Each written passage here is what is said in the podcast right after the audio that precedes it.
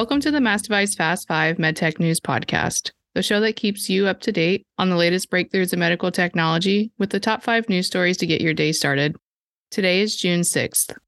I'm your host, Danielle Kirsh, and today I'm joined by my co host, Sean Whooley.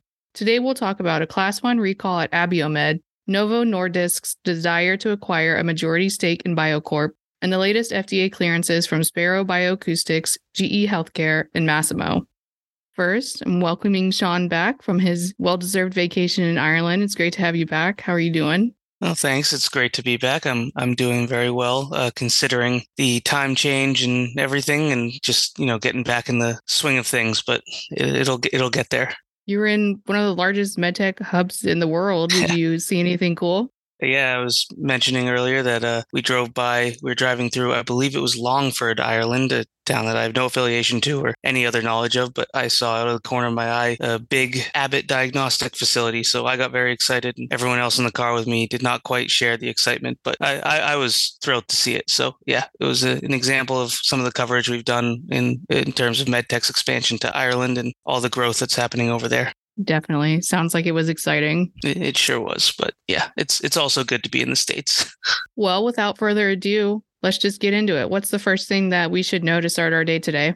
First thing we should know is that Sparrow Bioacoustics won FDA clearance for its smartphone stethoscope. So we've seen a lot of normal day-to-day devices that we have turned into a range of health tools, and here's another, and it looks pretty interesting. What does this company's stethoscope phone application do? Well, the application uses advanced acoustic processing to provide clinicians with smartphones that have highly sensitive cardiac and pulmonary listening capabilities. It requires nothing to plug in, charge, or connect, and heart and lung sounds can be captured by holding a smartphone to a patient's chest without the need to attach any additional devices. That's interesting. It sounds like it marks a significant advance in remote patient monitoring and telehealth. What kind of data has this system shown so far? Sparrow Bioacoustics shared some info from trials that the company conducted at Eastern Health Medical Center in Newfoundland, saying that 70% of medical professionals rated the Stethophone app as superior in diagnostic sound performance over other leading devices. So this app performs significantly higher in overall correct heart pathology diagnosis and correct normal heart diagnosis as well. Interesting.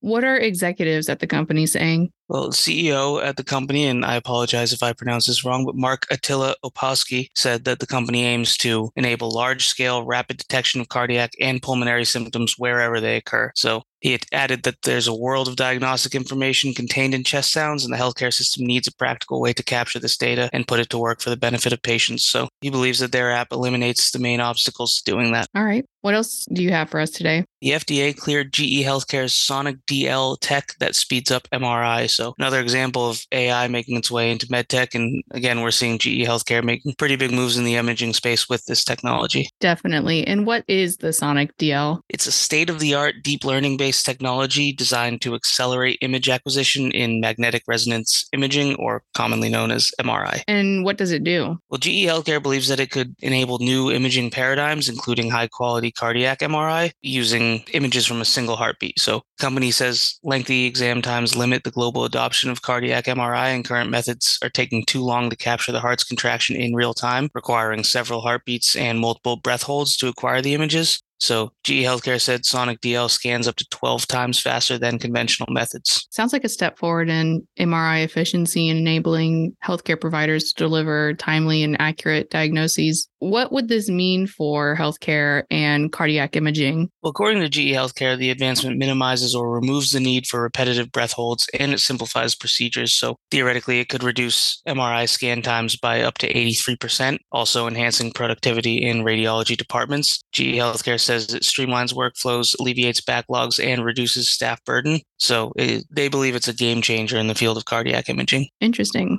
Looks like we have some more monitoring news. Yep, and another FDA clearance. So Masimo won FDA clearance for its wearable vital sign monitor. We've talked a lot about Masimo paving the way in patient monitoring technology and all kinds of different methods and avenues, and, and we've got another addition to its offerings. Definitely. And what is this new vital sign monitor? The Radius VSM as it's called, enables physicians to monitor a range of physiological measurements, including Masimo SET pulse oximetry, non invasive blood pressure, temperature, respiration rate, and ECG. How does it work? It's a modular wearable device that enables providers to equip any hospital bed with comprehensive monitoring. So they can add or remove measurement technologies to match each monitoring scenario, leading to more personalized care. It can operate as a self contained device or connect wirelessly to Masimo's bedside monitors. It uses a multifunctional pod and a variety of modules and non invasive sensors to alert clinicians to unsupervised patient movement and possible patient falls, plus preventable pressure injuries. So it seems like it has a lot of applications within a pretty flexible environment.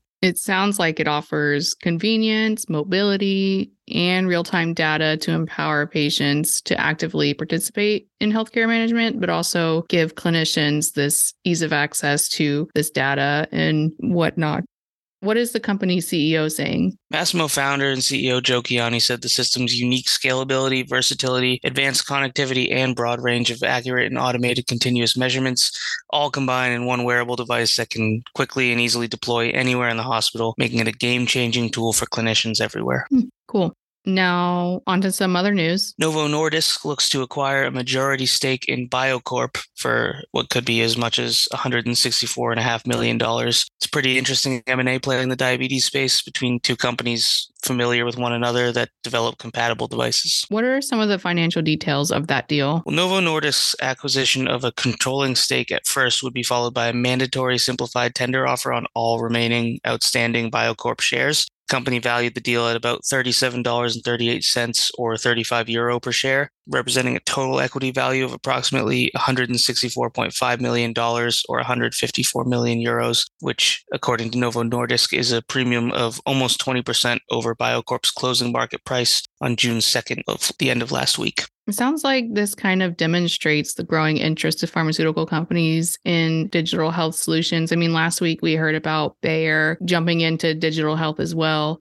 How would Biocorp supplement Novo Nordisk's portfolio? Yeah, like I mentioned, the companies are familiar with one another as they've collaborated on the development and com- commercialization of Mallya, which is Biocorp's smart sensor based insulin pen add on device. That collaboration has been ongoing since 2021. So Mallya already pairs with Novo Nordisk's existing FlexTouch pen for treating people with diabetes. As you know, Novo Nordisk is a massive insulin maker and make their own diabetes technologies as well. But the two companies extended their partnership to the development of Mallya for other therapy areas, different versions of the smart add-on device. So you'd imagine that with the pre-existing familiarity they have with one another, and already they have plans to move into other therapy areas, Novo Nordisk probably has big plans for for Biocorp's offerings. Definitely, it sounds like it demonstrates their commitment to innovation and the recognition of the potential of digital health in improving patient outcomes and driving long-term value within the healthcare industry and the medtech industry.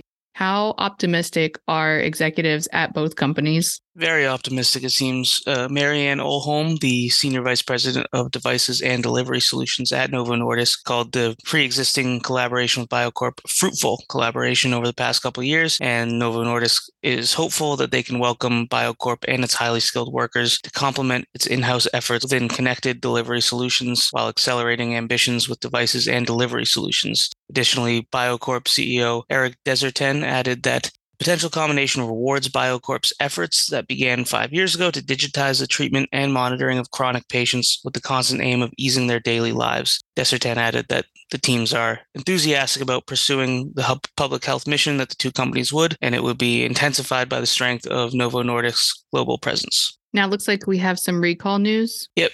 Abiomed recalled some Impella 5.5 heart pumps with Smart Assist devices the FDA issued notice determining that it's a class one recall, so the most serious kind because it could result in injury or death. So, why is the company recalling the devices? Abiomed received customer complaints around the heart pump assist device relating to purge fluid leaking from the purge sidearm of the pump. And if left unresolved, the issue could lead to pump stoppage and loss of therapy and patients in critical condition could experience further deterioration and worsen conditions if the pump fails, potentially leading to serious injury or death. And how many devices are affected by this recall? Abiomed recalled uh, 466 affected devices that were distributed between September 28th, 2021 and March 6th of this year. Company initiated the recall on April 17th of this year.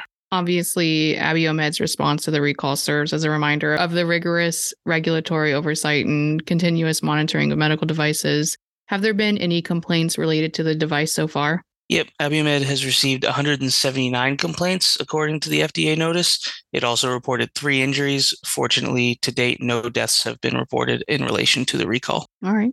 That's all we have for today.